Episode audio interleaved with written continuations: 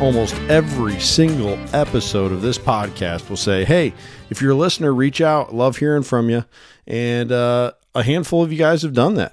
In fact, quite a few have. And it literally is the best part of doing this podcast, interacting with the listeners. Well, besides hanging out with my good buddy Alex here, or Caleb, or my little brother Jake, or the OG Brandon Martin himself, which uh, will be on a podcast here soon, I am sure. But listening to, or sorry, interacting with the listeners of this show truly is a very rewarding thing. Um, had some listeners show up at some trade shows recently that I was at, and uh, have had Instagram messages, Go Wild messages, Facebook messages, all the like, and uh, I love it. It's it's uh, so awesome. I've read your comments on uh, Apple Podcasts. I've uh, basically anywhere emails. I've even gotten emails, and all of it is fantastic. I recently received a message from a longtime listener of the show, uh, Mr. Nate Dodson. If you're listening in, this is a little nod to you, buddy. Thanks again for uh, being a faithful listener. You've definitely written in many times before. Always have something very insightful to say and he said, "Hey, we need an episode talking about uh, how to get hunting permission." And uh, I've been mulling over this for a while now. I think that's like a little over a month ago since uh, you sent me that email, buddy. So I, have been thinking about it. I didn't forget about uh, I didn't forget about your request. Um, and uh, I felt like you know what, picking bones, and it might go a little over the normal time frame here, but uh, it's it's really a pretty simple process, but it's different depending on where you are in the country. So this is actually going to be a two-parter. We're going to have Alex talking about gaining hunting permission on private land out west, and then we're going to have Caleb, the master of seeking hunting permission. He is going to talk about his game plan for what he does here in the Midwest and uh, how he locks it up. But before we jump into that, please, if you are a listener of the show, keep that in mind. You got something you want talked about? Hey, send it out. We'd love to look into it. And if I think we can get a good episode out of it, we'll definitely explore that. And maybe we'll end up on a Pickin' Bones. Maybe we'll end up on a big old full length episode if it's like a really giant topic. You never know. But for now, we got the one and only Mr. East West Hunts, Alex Gruen here to talk to us on how somebody gets hunting permission on private land while hunting out west. Alex, what do you got for us, buddy? Yeah, so I took some notes here. So I think I think the first one, and I'm I'm gonna use this purely on what I do. Sure. And this could give you some ideas, right? I am not a fan. I'm I'm gonna exclamation mark this. I'm not a fan of showing up to somebody's front door while I'm hunting. Ooh, good piece. Hot tip right there. Yes. So so I don't do like you're you're nine times out of ten not going to get permission showing up in uh, in your camo. Yeah. However, that's a last resort if you really need it, right? So in order, if I'm looking at where I'm going to be hunting, and I did not draw a tag yet, I'm looking at how much private property is in those areas, and then I'm paying attention to you know, what areas do I want to get access to? You know, I'll give you an example. I was just looking at this an eastern Colorado whitetail hunt. Okay. If you're east of I 25, it is all private. So at this point, now I'm looking at who has the largest properties, trying to collect as much information as possible from, you know, a Spartan Forge online. If I'm looking at it, I'm I'm looking at all the, you know, addresses names, zip codes, so on and so forth. And I'm trying to figure out who owns that property. And then I am trying to find them on Facebook, LinkedIn, mm. Marketplace. I mean, you name it, their names are going to pop up at some point. And then I am actively now hitting them on the phones, email. I've gone as far as Facebook Messenger, so on and so forth. But but it's a much better way of interacting. And I have a different intention, right? Because I'm like planning something out, so I want to see if they're willing to help. great point on this plan, right? Uh, with that, if I end up getting a tag and I need to get access, then now I'm a little bit closer probably to season. However, I'm still going to go after finding out as much information as possible and potentially uh, doing a little bit extra. It could be as uh, as simple as I've done letters. So I've literally found addresses and I've taken a picture of myself and written a letter and saying, hey, you know, I'd really appreciate contact back, so on and so forth. I remember sending out 10, 15, 20 letters to landowners that I was a little bit closer to timeline to, but I felt like it was an extra sure. piece that I could add of, of personalization. The uh, I would say the second big one is probably meeting locals. So if you are in town, I would go and start chatting it up at the coffee shop. Usually that ends up being a really good spot. Mm, and every yeah. little town has a coffee shop that everybody knows everybody. Mm-hmm. So I found that to be really, really good. That is that's that's a big one in Kansas actually for us. Um, we end up at a coffee shop in this little town all the time, and everybody knows, you know, every single farmer in town, and we end up chatting yeah. it up, and you get big names, and then before you know it, you're on their doorstep chatting them up. Uh, tip number three: if you're going out west, you really should consider scouting if you have the opportunity, right? So, Definitely. if I'm out on a scouting trip, for example, I did this in Wyoming. I looked at different areas that I wanted to hunt in Wyoming, and I'm I'm just using this one as reference, but if if you have a private property owner that is butting up to BLM land, even if you have a road over there, you actually have to ask that property owner if you can have access to the BLM. I've never had anybody tell me no, but walking up and just saying, "Hey, you know what? I'm just checking in. I'm going to be heading over here. You know, do you mind if we go up this road and we're going to use the BLM?" And I mean, they they've been nothing but positive in that regard. Uh, however, if I'm scouting, laying out a plan with that business, that with that landowner has been great as a conversation point, and then you know checking back in with them as season goes closer, getting their you know information, and really just building some rapport. I think that's a big key with with a, you know private property owner. They don't want a lot of people, and they want to actually like get to know who's going to be on their property. And then really last resort is, I mean, I think uh, I think Caleb might be better at this, but sweet serenades at the front doorstep. I am not good at that. Schmoozing. yeah, I mean, you know, I've heard it all. You know, walk up with apple pies or a turkey dinner or you know whatever.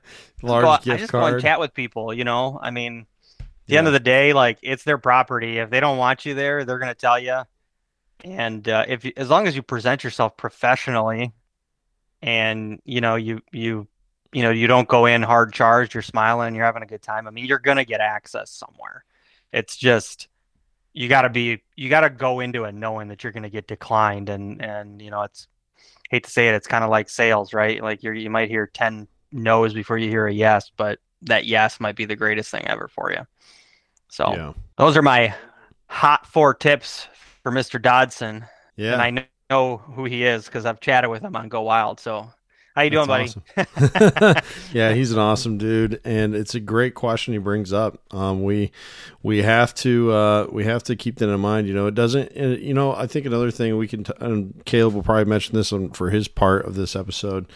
I think it kind of depends on the personality of each person too. You know, some people they really have no problem at all talking it up with uh, strangers and other people, there's nothing more terrifying. And so, you know, there's right there's there's that reality of getting permission. You you're going to have to fight through those fears. You know, if if if uh, you're not really a people person, um, if you you know if you let that hurdle get in the way, it could literally be literally be negatively impacting your um, hunt quality. So uh, make sure you uh, you know try and get over that fear as best you can. Get over there, knock on that door, and uh, see what opportunities unfold for you. Well, thank you very much, Alex, for helping out with this part. We're going to jump to part two here, but please remember, Alex is a one of the top sponsors of this show over at East West Hunts. Alex can plan your hunts for you, whether that be on public land or he can help you get going on the process of getting some of those uh, some of those tactics, I guess we could say, for gaining permission uh, going as well. Um, if you become a client of his, I know all the clients that I've met, and I've met a lot of them, or interacted with a lot of them, or uh, know about them, know how Alex treats them. Everyone's a happy customer. Uh, and that includes me and Caleb as well. And so make sure you reach out to Alex. Use that promo code FirstGen10. Save yourself 10% off of that dream hunt. So this has been part one. Again, our podcast presented by Spartan Forge. And we'll uh, talk more about them in the Caleb part of this episode. And so uh, we're going to go ahead and jump into part two now with Caleb Drake on how to gain private property hunting permission.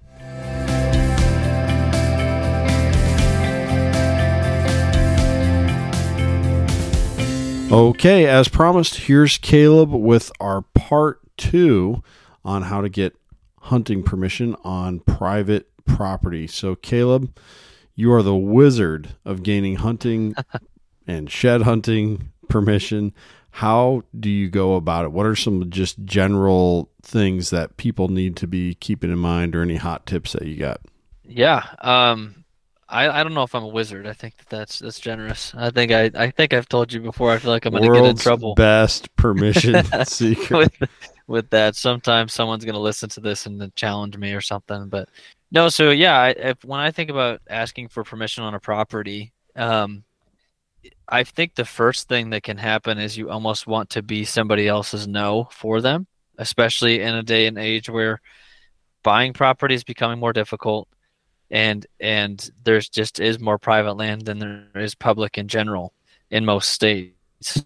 Um, growing up in a state like Illinois, you're looking at most all is private land, and um, and so I actually got to learn a little bit from my dad, just kind of you know the relationships he had with people and maintaining those, which I think is an, a piece of the puzzle. Is once you do have permission somewhere, never assume permission. You know, maintain that relationship through creative ways, um, which I'll get into maybe in a couple seconds here. But the first thing I think is just like I will look at like a map, and if I see see somebody's name that oh I want to ask permission on this property, um, I just go in with this with a blank mind in a way um, of just an open sure. mind, I guess is a better way to say that. Yeah, hey, maybe, may you never know. Maybe they will say yes. Maybe they will be open to letting me uh, walk for sheds.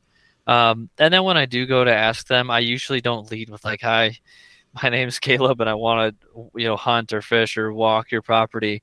Um, you just kind of ask them, read read a, a, little bit of the conversation start of like, "Hey, how are you doing today?" and um, you know, don't don't talk about whatever. Just ask them how, how their day's going. Maybe ask about crops or something. If you if there's anything you can pick up that you could, hey, that looks like they have antlers in their house and or something. So, oh, do you hunt? You know, as a start of a conversation.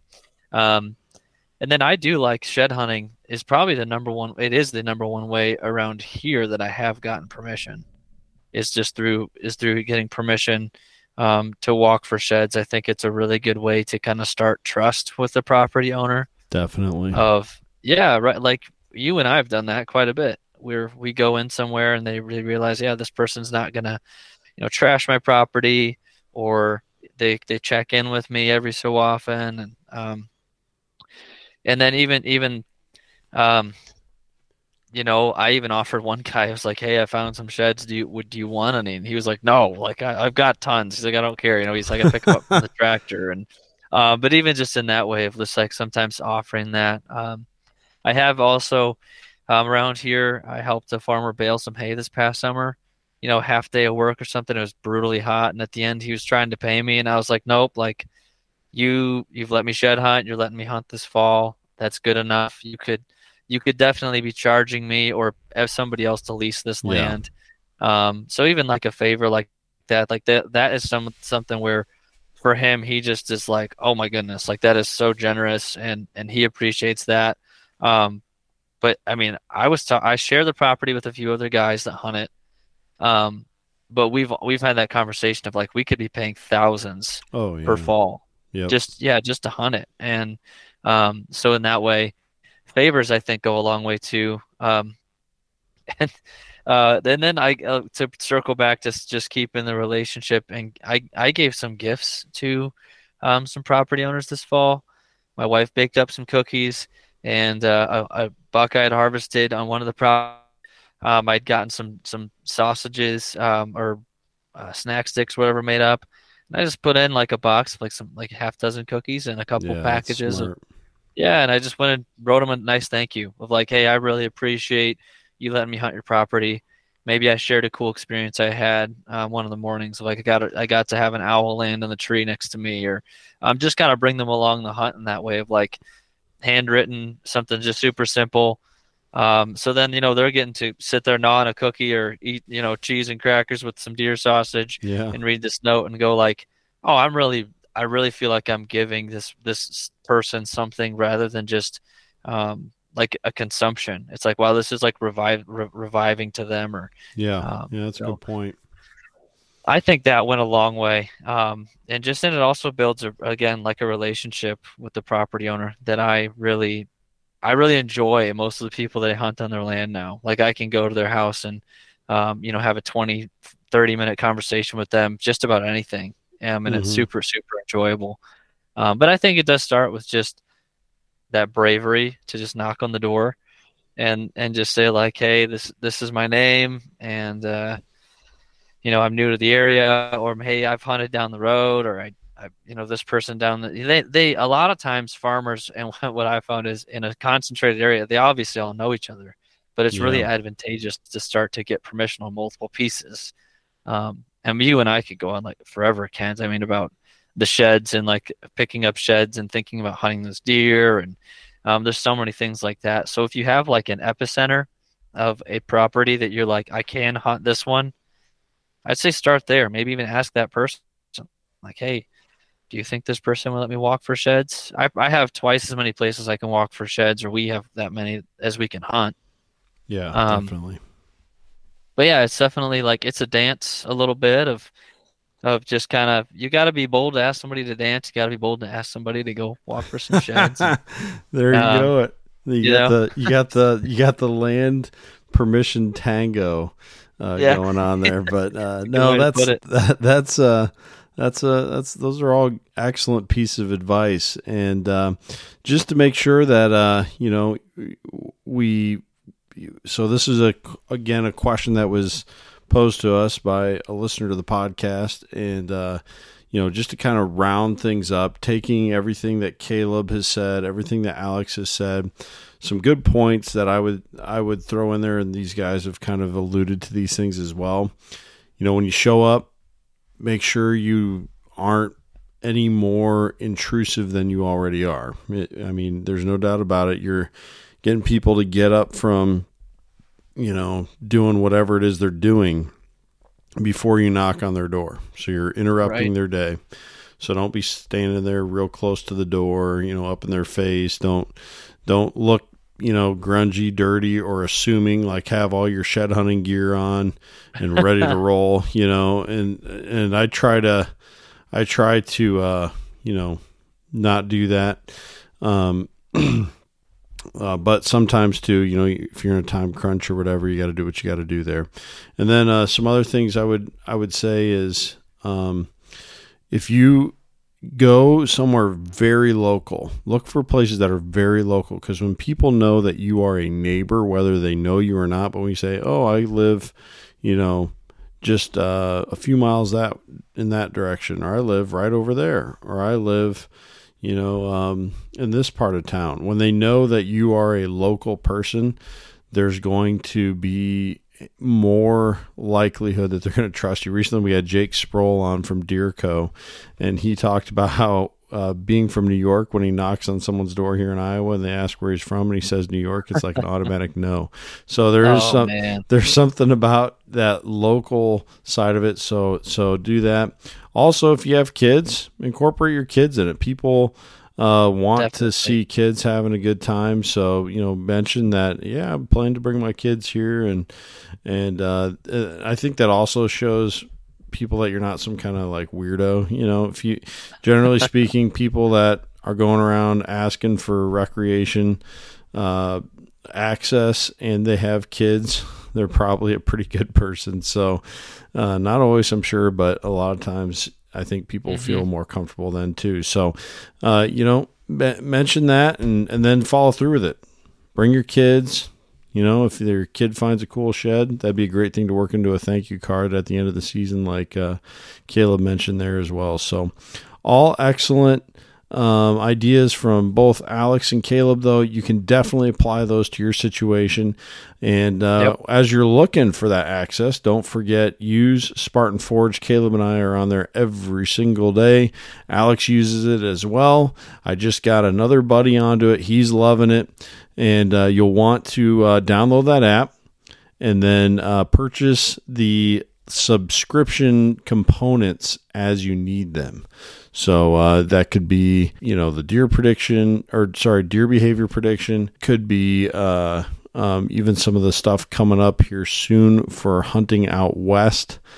Whatever it is you need, get those along with the app download, and you will maximize the effectiveness of that app. So Again, mm-hmm. Spartan Forge presenting sponsor. Make sure you check them out. And as I said in the first segment, also go see Alex at eastwesthunts.com. Get your hunts put together as needed and use that promo code FirstGen10 to save yourself 10%.